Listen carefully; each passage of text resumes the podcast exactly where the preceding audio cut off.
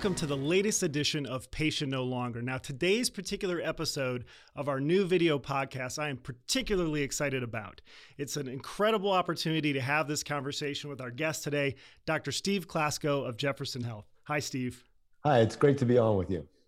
Wonderful to have you here. Now, Steve Klasko is a known commodity in healthcare, and that's why we're excited to uh, to interview him today. He serves as president and CEO of Jefferson Health and Jefferson Thomas Jefferson University. So you've got both of those uh, both of those things going for you. His vision is to reimagine healthcare and higher education as if uh, reimagining healthcare wasn't hard enough.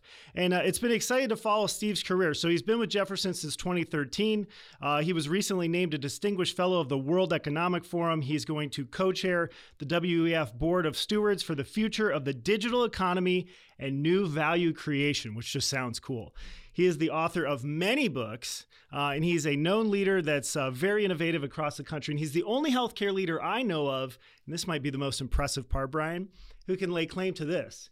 He has co written a book with me, Ryan Donahue. I think you're the only one. So it is a pleasure to have you with us here, Steve, today.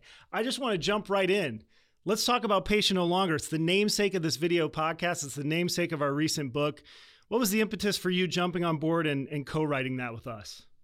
I think, you know, Ryan, I think, and you and I talked about this, even, even pre pandemic, we, we really wondered why healthcare was the only sector that escaped the, the, the consumer revolution. Um, you know, and, and, and I remember when you mentioned the World Economic Forum, I was at the World Economic Forum and the CEO of one of the big financial institutions came to me. He said, you know, 40 years ago, the two sectors that had totally been non-consumers were, were, were banking and healthcare. And they stopped. He said, now you're alone. And I think the cool thing about Patient No Longer, beyond the title, I think what I loved writing with you, first of all, it was really taking both style and substance. In other words, what's going to be the patients and, and consumers having the I'm mad as hell, I'm not going to take it anymore moment. And I think what, what, what we did together incredibly well is then start to look at, well, why that is. What, why has healthcare escaped that? And more importantly, what, what we can do about it. So I think, you know, to me, I'll give you sort of what, what started my journey on this sure. is that um, when I went to Wharton in 1994, uh, one of my mentors was a guy named Bill Kissick.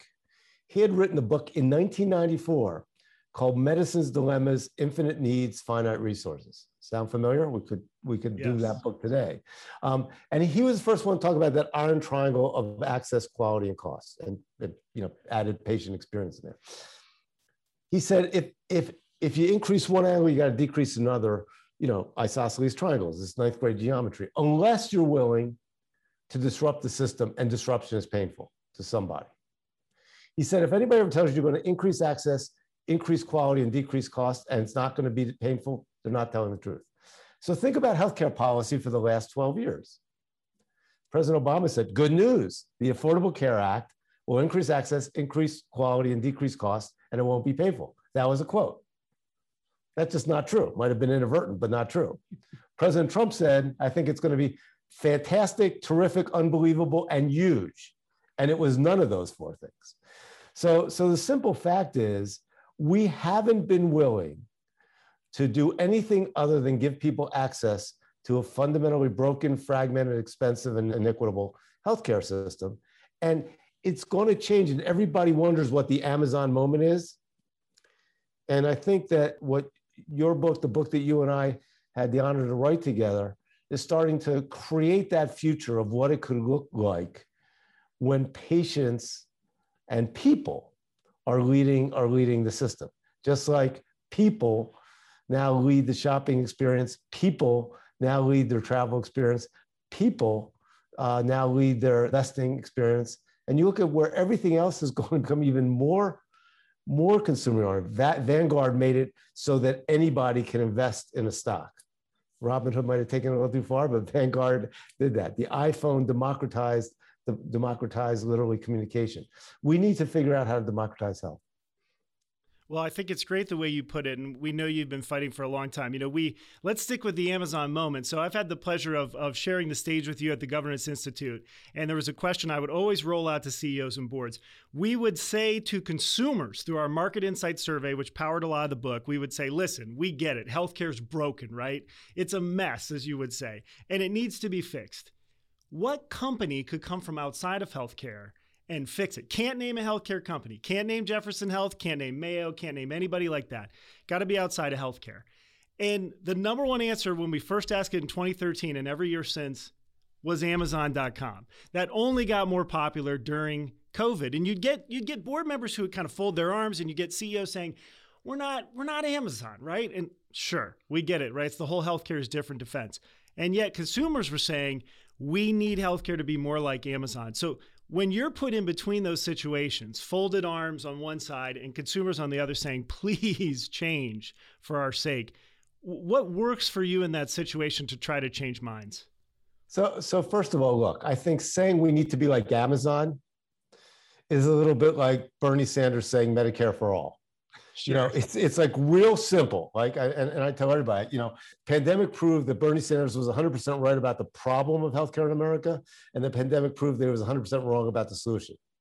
like, he, he gets an A for, you know, uh, healthcare is fragmented, expensive, corporate driven, sick care driven, et cetera. Good, you get an A for that. He gets an F for, hey, look, we'll just let the states and the federal government work together to figure it out. I think we worked. We're, so it's a little bit like Amazon. Look, Amazon isn't going to Amazon isn't going to be the answer. The, the week after, I don't, I'm not sure if you remember this, but the week after um, uh, Haven got started, and Amazon, JP Morgan, Berkshire got together and they hired Atul Gawande. He said, you know, in between operating on people's brains and writing articles for the for you know New Yorker and and the other stuff I'm doing with the government. In between all that, I'm going to transform healthcare. Was Amazon, JP Morgan, Berkshire. And remember, all the stocks went down, and you know, yep. like you know, and and and I, I gave a governance to talk like two weeks afterwards, and, and somebody said, Dr. Klasko, I can't believe you didn't bring up, you know, Haven. Like, aren't you worried? And I said, well, you know, Haven is like the Loch Ness monster. If I ever saw it, I'd probably be worried, but I don't think I'll see it in my lifetime. And and you know, you look at Google, Amazon, Apple, even during the pandemic, you know, they didn't really do as much as you'd think. And some of that is because they're not nimble enough. They, they might have been 20 years ago, but they're not nimble enough today to be able to do that. So, what I tell people is, I want to be Target and Walmart. And this is what I mean by that. When, you know, when Amazon disrupted that industry, there were three tacks you could have taken. You could have said, oh my God, nobody's ever going to a store again. And you think about things like Circuit City that try, oh, we got to be all E, and they couldn't compete with Amazon. There are those things, Sears and Penney's, that said, "What a stupid fad! You know that'll that won't last very long." And they're Sears and Penney's. Target and Walmart said, "Hey, we, we're damn good at what we do, but you know what? This is another vehicle to get our product closer to the home." So in one case, they bought an e-company. In another case, they developed it. So what what what I say is, look, I have 18 hospitals. Um, you know, we have probably the best pancreatic cancer surgeon in the country. God forbid if somebody has pancreatic cancer, they they want to come to Jefferson. They don't care how big our TV is. They don't care what our app is. They probably don't even care, you know, how nice, um, uh, you know, the doctor is. They know that they're going to live another couple years based on on outcomes. Okay, but there's 98% of people in in Philadelphia that are not patients. They're people that want to be able to thrive without diabetes, congestive heart failure, whatever getting in the way. We can't help but treat them like patients. That's really the theme of our book. I don't want to keep people from buying the book, but I just basically told you what you're going to read in the book. Um, you know, so so what we have we, we have taken a huge approach. So the one thing I, I do take from Amazon is consumer segmentation. And I know we talk about that a little bit in the book, Ryan, but you know, it always makes me laugh when I go, whether it's in Philadelphia or, or summer city, I see Pleasantville Health System, we are patient centered. And I think, like, are you patient centered for a 65 year old with an Oura ring and an Apple Watch, or for a 26 year old disengaged person, or a 75 year old with cancer? Because Amazon is is is consumer centered, and they have 18,287 types of us, right? You know, uh, you know, they know more about me than me. You know, so you know, let's assume hypothetically that I was into Star Trek. I'm going to know exactly when the new Picard comes out. You know, whereas you know you might you might not. So so we need to become a lot more like that. I, I will know we've succeeded in patient no longer when I no longer see a commercial on like Morning Joe or Fox and Friends that somebody being diagnosed with cancer, 30 second commercial, walking into X, Y, and Z NCI Cancer Center and walking out and they're smiling and frolicking in the weeds with their grandkids. That's not reality. And that's that's that's how we look at, at healthcare consumerism. And it's just not. So so I think I think for me, I can learn a little bit from everybody, but our stock and trade at Jefferson has been, you know, and and as you know, I wrote another book that uh, uh, this this year um, that, that started out. What if a Silicon Valley entrepreneur and a CEO of a 196 year old academic medical center walked into a bar, got married, and had a kid? What would that kid look like? So for us, it's how do we bring that VC world, whether it's um, whether it's Microsoft or whether it's General Catalyst or Andreessen, with the traditional mission-driven healthcare ecosystem, and bring them together instead of either or.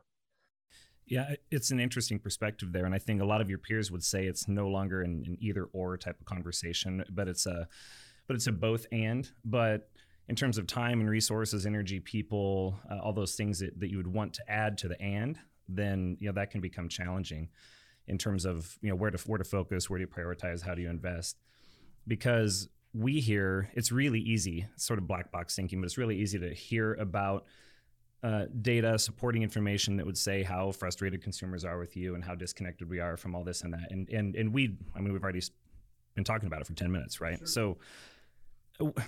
I think consumers are going to give healthcare not a hall pass completely, but they're going to be okay with more incremental improvements and incremental changes. So, you know, rather than a wholesale change and Amazon rip replace this the brick and mortar store for an online catalog, what what in your estimation, Steve, are, are the things that that we should that healthcare should be looking to first if we're going to make a couple of incremental changes? What are going to be most meaningful, impactful that could actually be done, right? That aren't so big that that is going to be difficult for the regular health system to wrestle down.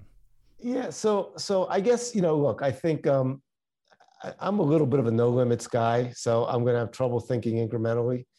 But I think that the um, the the real place where where the wow is is in, in two different areas. One is in chronic diseases and, and, and health assurance because they're pretty much curable. And those patients, like I said, they don't want to get, if you have diabetes, you don't wake up in the morning and say, today I am a diabetic patient. What you'd like to do is wake up in the morning and say, boy, I'd love to, you know, be me today and thrive without, without having to think a lot about my diabetes. When Hemant Taneja you know, who, who had invested in Airbnb and Stripe and Warby Parker, all things that, you know, took traditional, hey, if you want to build a bigger hotel chain than Marriott, you have to build bigger or better hotels. said, how about if you build nothing and bring them together? Decided to get into healthcare and, and you know, made the initial investment in Livongo.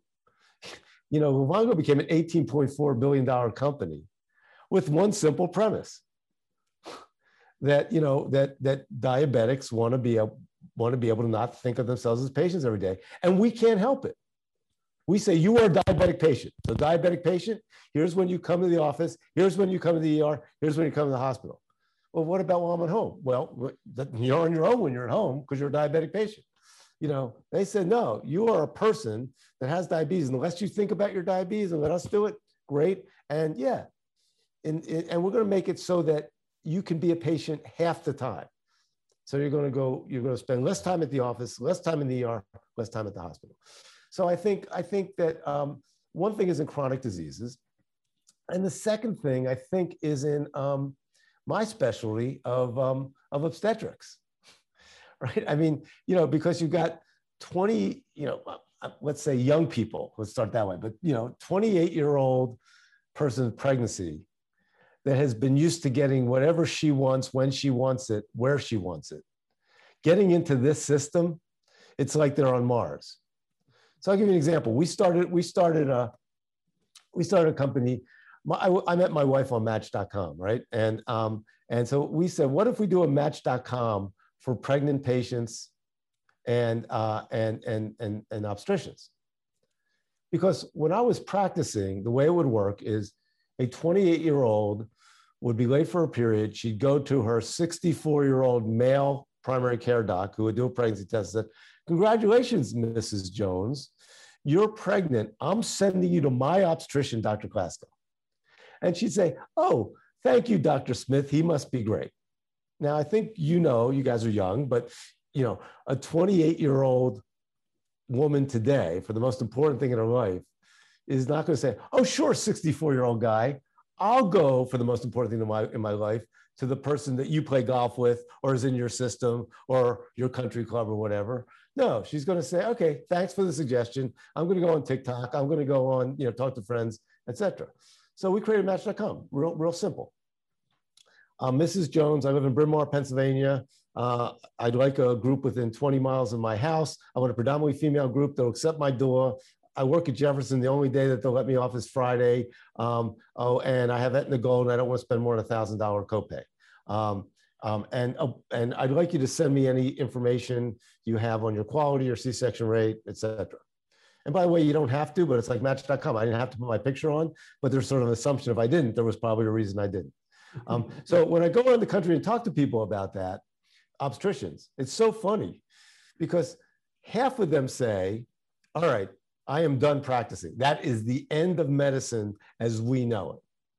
You know, that this is the last straw. I'm getting out.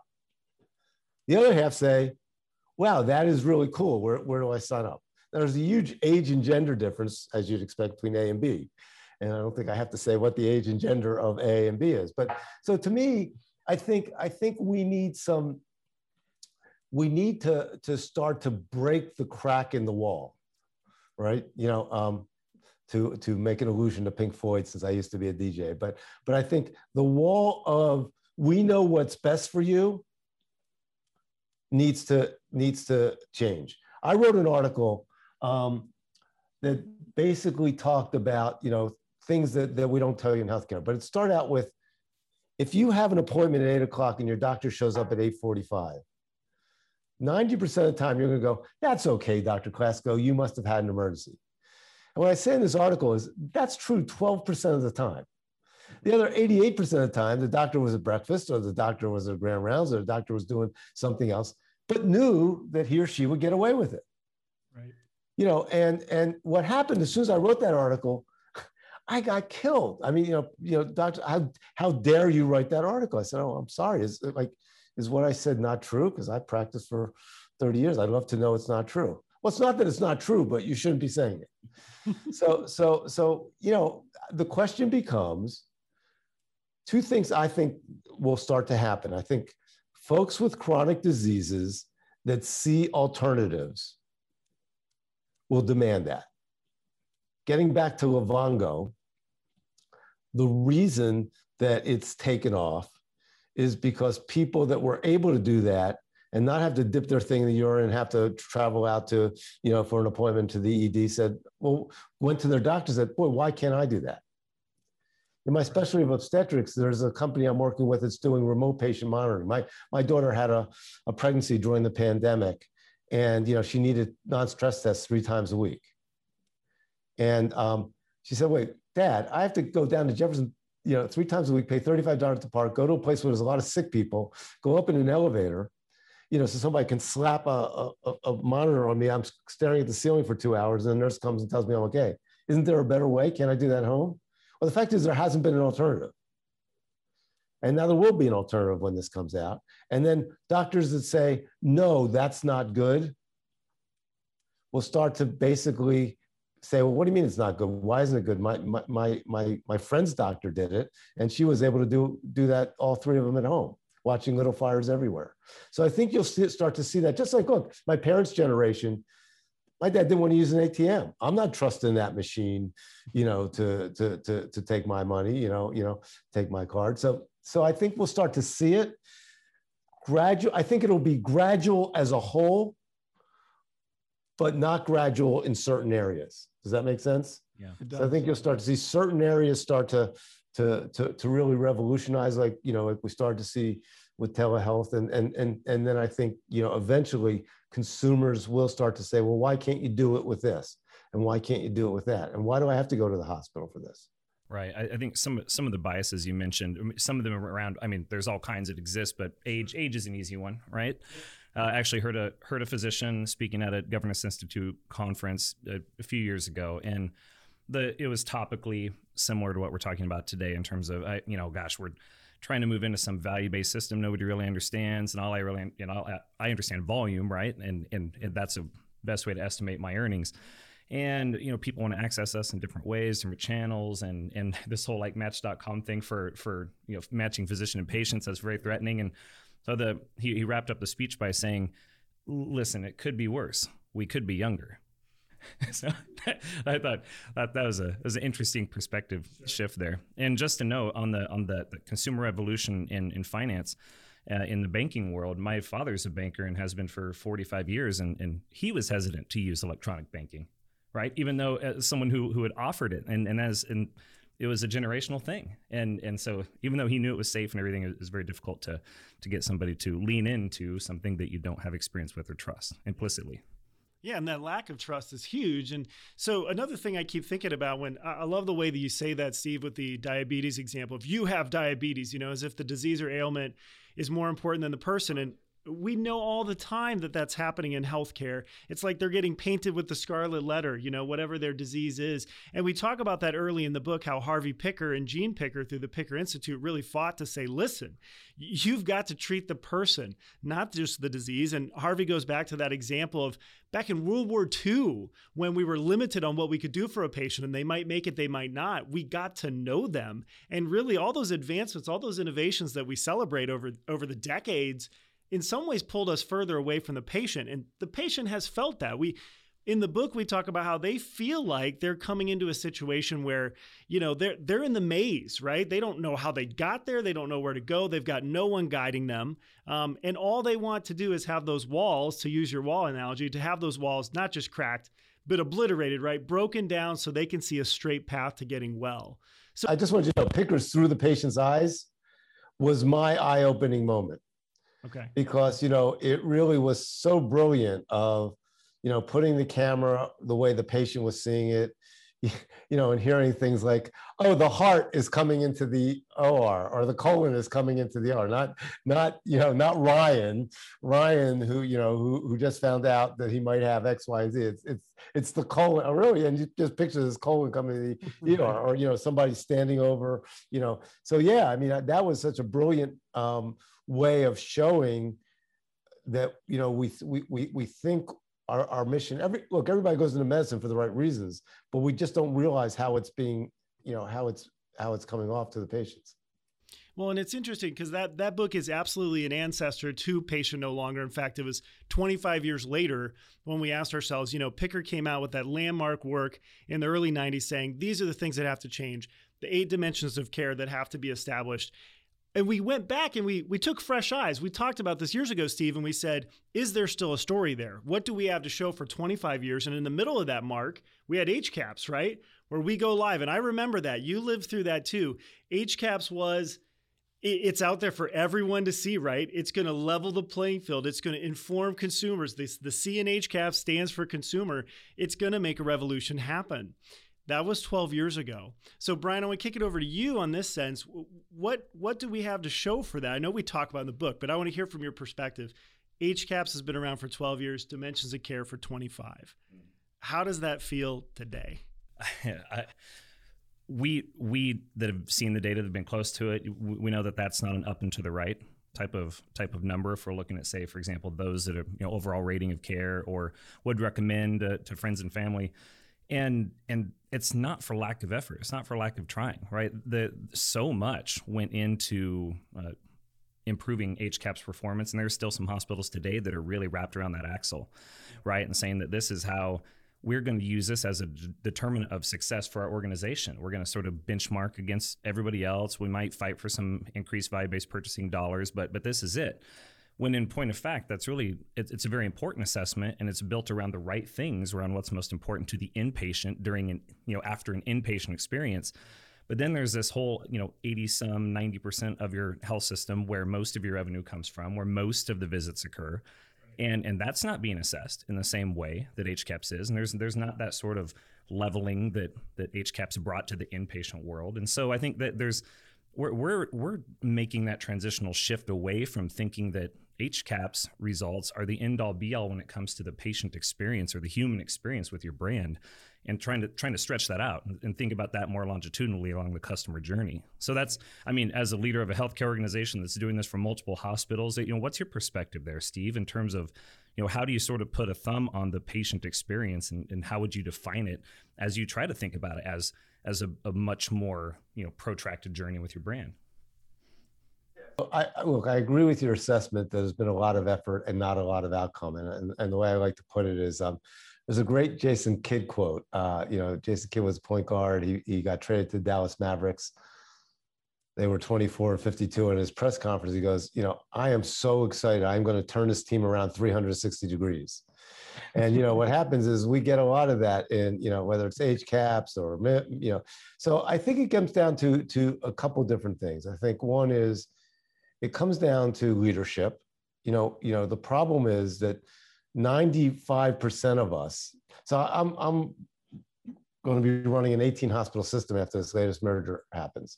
So congratulations. Thank you. I think, but um, um, you know, if you look at people running five to 10 billion dollar academic medical centers, they tend to be, you know, between 65 and 70. They tend to have gotten their job either by being a really good clinician or doing really good research. And you know, in, in the old model. And you know, and they've never been pushed because every time the government or anybody says, you know, hey, we're going to start paying you based on HCAHPS or whatever, you know, they can say, boy, I can totally change everything I do in something I'm not really good at, or hope it won't change that much. And they've been right, you know, just about 100% of the time. So, um, and, and, you know, so that really gets down to the major thing. And, and the quote I like to use for that is the Upton Sinclair quote It's hard to get somebody to do something when their salary depends upon them not doing it. So, you know, look, you guys in your podcast talk about volume to value. And Ron, you've been at, at governance institutes when I, you know, when I'll just got there say, hey, good news, well, it's volume to value, right? Yeah. Oh, value, value, value. Okay, I have 50 hospital CEOs. Uh, how, let's take a really low number. How, how many of you have 25% of your revenue? I'm sure everyone will raise their hand. It's totally based on value and not fee for service. And, you know, maybe a couple hands go up. So, you know, why is that? You know, I mean, so the issue, getting back to my, you know, nobody's had the profiles and courage, whether it's government or providers or insurers or anybody, to do the things that we know they have to get done. Why do dermatologists make 10 times what family docs make? Okay. Why is that? I mean, you know, I mean, especially when we're asking family docs to be the quarterback of exactly the kind of system that you're that you're you're envisioning. Right. And and my family docs say, Steve, it's great that you want me to be the quarterback of the ACO, but you're paying me like the kicker. You're paying your neurosurgeons and, and your cardiovascular surgeons and your dermatologists like the like the quarterback. And, and they're right. So we know that. We know that the whole insurance model in this country is bizarre of getting 17 cents on the dollar to make sure that people pay for the care, get the care, and provide the care can't talk to each other. We, so we know that's bizarre, you, you, know, and while it's changing a little bit with Optum and United and CVS and Aetna, that's still the model, medical loss ratio, right? right? We know that you could not come in any planet with a more bizarre system of how we bill people. Right. So these are things that we know, and I'm on the board of a company that's trying to solve that, but we could have solved that a long time ago. My daughter, with her pregnancy, her normal pregnancy, since she uses my house as her address, she's gotten 47 things from the insurer and the hospital. And you know, you know, I mean, the first one was that you know the the 18 page hundred thousand dollar thing. They said, "Oh my God, this is not a bill." Then why the heck did you send it to me if it's not a bill? So I, I bring that up because we haven't had the burning platform, despite what we say, to make those changes. And the reason I bring up, you know, the, w- w- the reason I bring up Amazon or, or Airbnb, that forced everybody else in the industry to do free shipping and that kind of thing. And until we until we get into that kind of mode, where hospitals are going to fail, or insurers are going to fail, if they're not providing value, if they're not doing population health, et cetera, or unless we have what I've espoused a 9 11 commission for healthcare. I mean, if, if President Biden asked me, what's one thing you do? I would do what they did in, after 9 11. After the Democrats got done blaming the Republicans, Republicans got done blaming the Democrats. What did they say? We failed to keep this country safe. Let's get some really smart people, some disruptors from people from different industry, and see how we keep the, the, the, the country secure. We'll put them under the radar for six months and come back to us. Now, they didn't do everything, but it was really good. Can you imagine what it would be if you had you know, a Senator Casey and a Senator Blunt get up there and say, hey, you know what? We have failed to really break the access, quality, cost, and and and user experience square. Um, and both both parties have failed. So we're going to get people like you know Ryan Donohue and you know um, you know from from every part of, of the infrastructure. Some people from the payer piece, some people from pharma, and really tell us how we can really solve the problem. What can you give in the office to give everybody access to a different system? Here's just one fact. When the ACA got passed in, in 2010, 2011, and you said, we got to bring a dollar and a quarter of healthcare down to a dollar in order to give everybody access. What are the first stocks you would have sold? All your middleman stocks. yeah. I better sell my United Healthcare stock, my Cigna stock, I also better sell my supply chain stocks, you know, pharma, you know, medical device companies. Why? Because in every other industry where the dollar to quarter down to the dollar, the middleman got squeezed. Right. Well, other than maybe Apple and Tesla, those middleman stocks in healthcare were the best investments from the time the ACA went. So think about that. How can you possibly decrease cost, increase quality, while the middle has expanded to this without any outcome difference? Right. They just were able to decrease their medical loss ratios, which is how much can I get in and how little do I have to pay out? Mm-hmm. Right. And it's incredible to watch. And I, I love going back to the conference example you had of, you know, we're all talking about it. It's in every presentation the entire day. And yet, when you get the actual people to raise their hand, which it kind of halfway goes up that they're doing it right, and there's this timidity and there's this uh, reason not to change. My favorite is when you're sitting in a board meeting and there's always that one board member, you know, who shoots down innovation by saying, But how do we get paid on this? And so we're going up against that. And it feels like Sisyphus pushing the boulder up the hill with healthcare. But there's something else that came into the mix. And we talked about this as we were finishing the book about a year ago.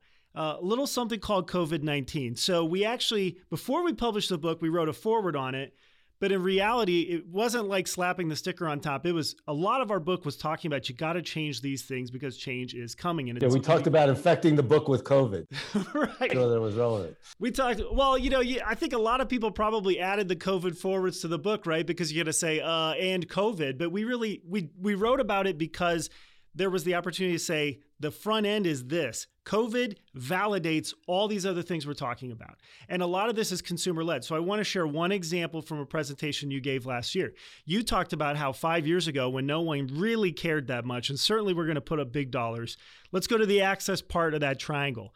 Jeff Connect. So the telemedicine program you had, I think, did about 100,000 visits in five years, which honestly is good enough for like a national gold star. And then in the first three months of the pandemic, it did another 100,000 visits in that short amount of time. So obviously, COVID brought about some of these changes much faster. Our colleague Steve Kett often says the future got here a whole lot quicker because of COVID. So, talk about that, Steve. I mean, obviously, we won't see telemedicine continue at those rates. It's already dropped. But is there some hope if you're the consumer watching those few hands go up and saying, who's going to help me in this industry? Is there some things around COVID that will stick? Yeah, but I think that's really a great question, and and you know, um, I always and by the way, I think the cool thing about the book, the reason we didn't have to, you know, make a lot of changes to the book is because the whole book was about, you know, what needs to change that COVID just proved. So if you remember, we reread it and said, is there anything we'd say now differently? And the answer was no. That's why we did the forward. But, but look, I think um, you put it well. COVID accelerated the stuff we already knew and made it made it a bit more of a burn, burning platform. So when you look at the places that did well, and I'm going to think of in, in my world of, of, healthcare providers, sure. there's only two two groups of places that did okay during the, the pandemic that weren't insurers. Insurers had their best year ever, but um, one was folks that that had a strategically aligned payer provider thing, so they really had a percentage of the premium, so they were able to literally you know take advantage of that. And the second were those that had diversified their portfolio to, to really, really, really invest in innovations and digital transformation, not just as a vendee, you know, and, and, and frankly, we were an example of the latter. Um, you know, uh, while we while we would have had a hundred million dollar net operating income if it wasn't for the pandemic, we go from July to July, so we got hit, you know, you know, right in the middle of our year. We end up with a two hundred ninety million dollar loss. We have about $50 million on the bottom line of innovations, including wearables that we created and, you know, investments in American Well and some of the other things that we've just talked about. So I think, I think to me, the pandemic proved that you have to be in percentage of premium. You can't, can't, can't just exist in a fee for service model anymore uh, whether the government tells you you have to or not. You have to either own or or be part of a percentage premium model, and you have to diversify your portfolio so that when healthcare does go out to home, you've actually invested in those things instead of just creating twenty billion dollar companies where you're the where you're the thing. I don't ever want to go to HIMSS anymore and have 950 24 year olds tell me how they're going to transform healthcare with their app you know we need to bring that together so so so for us that that's that's what it's been i i worry a lot about clawbacks. Yeah. And and and you know, I mean, I'll just say something that might not be the best thing to say, but I but I, I had I had wished that President Biden, you know, would have you know brought somebody into DHHS that was in that world. Yeah. You know, um, you know, Becerra is is a fantastic individual, really smart, but he's you know attorney general type thing, and and you know you know you know so it's sort of you know the leader is what you're saying so, so I didn't, I didn't think they needed somebody to support Obamacare because that was going to get supported. They had the Senate and the Congress, you know, would, would have sent a huge signal, you know, to have like an Aneesh Chopra type person, the chief technology officer for President Obama type person in there, because it would have sent a signal that we're all, all in on that. If you look at the Minister of Health for the United Kingdom, it's a tech guy. and and and and you know he's really done a lot with the NHS. So so I, I think that what I worry about is, and we're already seeing it in, in places like Philadelphia, that, you know, um, if we go back to, we'll pay you $49 for a telehealth visit and $350 if the, if the patient sees you in your office, you know, what do you think is going to happen? You know, I can, I can practice in, in, in 48 states, actually 49 because I have a Florida license, in person, but I can only do telehealth in about 15 states because each state medical society or whatever can say, I, don't think I want Jefferson to, you know, to compete with us over here.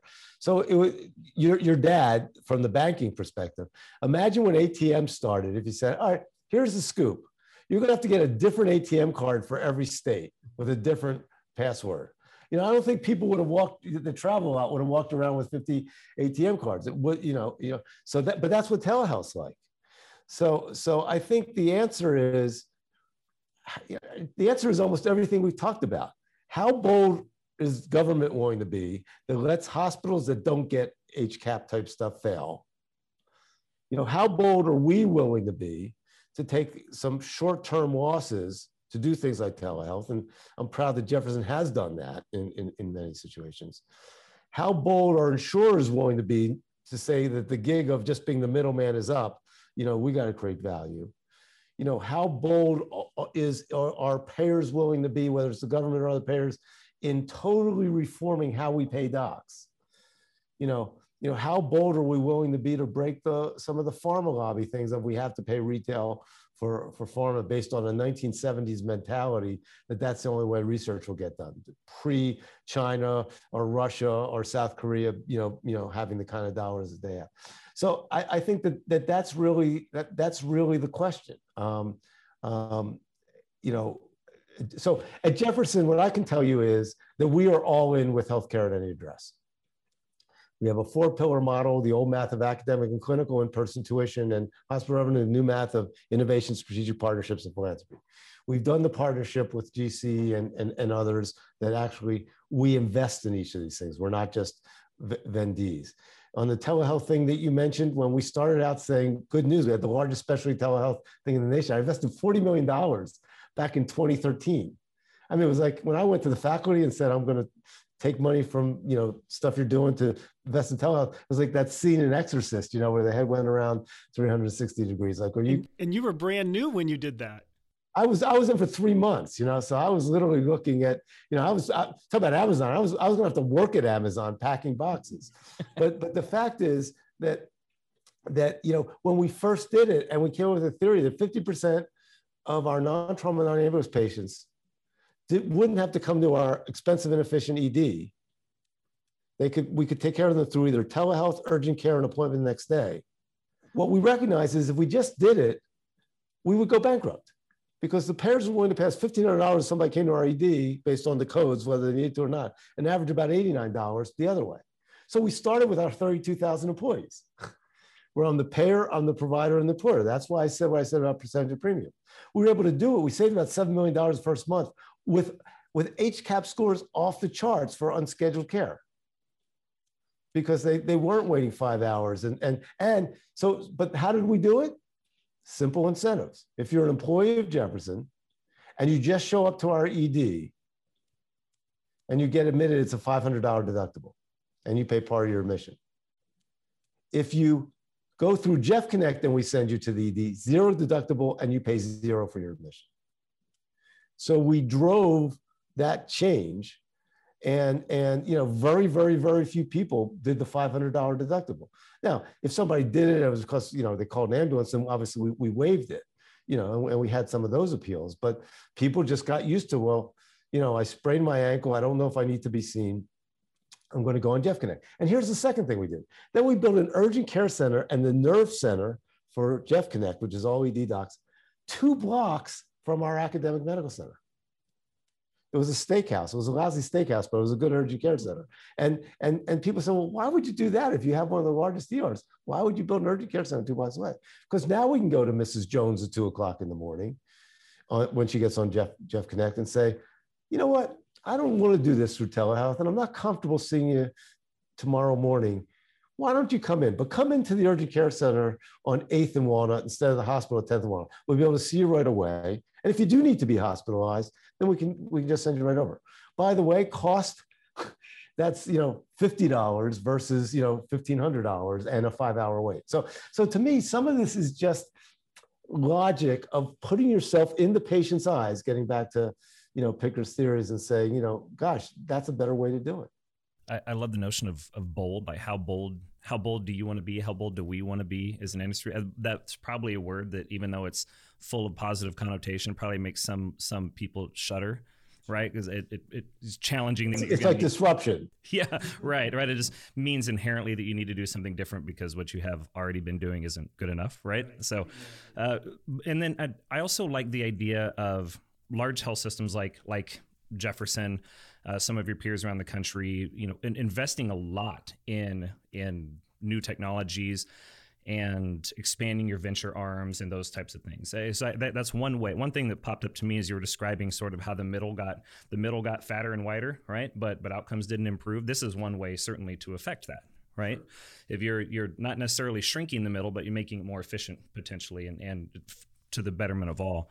Uh, I'm curious with your venture arm, you know, what what types of technology and um, I guess not all technology. What what types of investments are you making now that, that you think are going to you know have, have major impact in the in the near term just with regard to uh, we'll keep it as local as consumerism i know there i mean there's technologies all over the place with care delivery and, and efficiencies but but how about just with regard to patients through the patient size consumerism you know what, what do you believe in right now that that you're investing in yeah. So first of all, I, I don't like to think of our arm as a as a venture arm because I don't think we're good venture capitalists. you know, just like you know, they're not good obstetricians. Um, you know, there's people with a lot more money and a lot better at assessing what's a good investment than, than I am. Ours is more of a, uh, you know, our our sort of secret sauce is a co-development, innovation, strategic partnership arm. That at the point that I'm going to take our $3 million, 3 million patient encounters and move care closer to home and partner with a company. I want to be part of that because if I think it's good enough for us to partner with, my my aha moment, I won't name the company, but was when I was at University of South Florida as a CEO, and we were the first person to work with this this sort of telehealthy type thing, and uh, I personally, you know, helped them, and we were their first customer. And I hadn't heard from the individual for about six months. ago, Steve, I really want to take you out for dinner. Uh, I said, why? Because because I just want you to know, you know, you are our first customer. We couldn't have done it without you. We just had an IPO, and I absolutely couldn't have done it without you, and couldn't have done it without without USF. And I said, well, that better be a hell of a dinner because I just read that your IPO was a billion and a half dollars. You know, so so you know, so the answer to your question, just some of the things that that that we've partnered with and then invested in. There's a company called Strongline that actually um, actually started with an idea that our head of security had around nurse security again, you want to think about something that's backward, you know, um, and this really, really took hold over COVID because of, you know, the mental health issues and that kind of thing. Patients in a, uh, nurses in a room or an ED bay or whatever with a, with a patient who gets violent and she's yelling out a code orange or she's, you know, and then code orange, code orange, code orange. First of all, that accelerates the violence. Secondly, they got away from security. So we we worked with a technology company and co-invested uh, to create a little white thing on their thing that they press twice, GPS coordinated, everybody around there says there's a problem in room 1102. So if a nurse or somebody else, it's a you know big guy or whatever that that you know is in 1103, he runs right over. Meanwhile, security is immediately alerted without any noise or anything like that. Well, that's now at about you know 25 hospitals. We co-developed and partnered with a company called Ambulnz, um, which is looking at because again, our whole model is how can Jefferson be health assurance and healthcare with no address? So they're an AI transportation type company. So, you know, make an internet appointment with Jefferson. Would you like our transportation option? What differentiates it from an Uber is, you know, because it's tied into us, we know if you need oxygen, we know if you need somebody there, we, you know, we know what level of transportation you need. And we also know, you know, when the thing is done, when the appointment's done, is you get a little text and, you know, we're, we're waiting outside. Turns out, as part of that, they ended up doing a rapid COVID test very early. We were already invested in them. And because of that, we became the COVID tester for the airport in Philadelphia with a partnership with Ambulnz. So each of those things where you know each of those things are we're looking at, at, at some companies that are doing sort of lab tests at home again if our goal is healthcare at any address and we see a company that's good enough for Jefferson to partner with, why wouldn't I invest in it? I mean, you know, it's going to be a trillion dollars spent in digital transformation. And, you know, so one of the really cool things that happened is um, we merged a 196 year old academic medical center with a the number three fashion design university in the country. And you know the concept of design of the human experience. We have the first MD Masters in Design. But one of our most successful things this year was we we took a carbonized hemp and and created a t-shirt wearable that turned into an IPO called EcoFiber that you know now Nike and Under Armour, Apple, others are looking at this could be the next Oura ring or whatever. So when you go to sleep, it'll automatically send in your continuous data. My car gets better care than I do, right? My car sends continuous signals out. So when I start it in the morning, it says, "Hey Steve, while you were sleeping, my right front passenger tire got a little low. Before you go to Starbucks, could you fill me up? Meanwhile, I'm going to get a physical in two weeks. And Dr. Burkell is going to go, Steve, uh, on March 28th, your blood pressure is X, your, your EKG is Y, and your calcium score is Z. This is what you should do for the next 18 months. That's asinine, right? I mean, think about all the technology. What do you mean it's what I should do for the next 18 months? Maybe it's my worst day. Maybe it's my best day.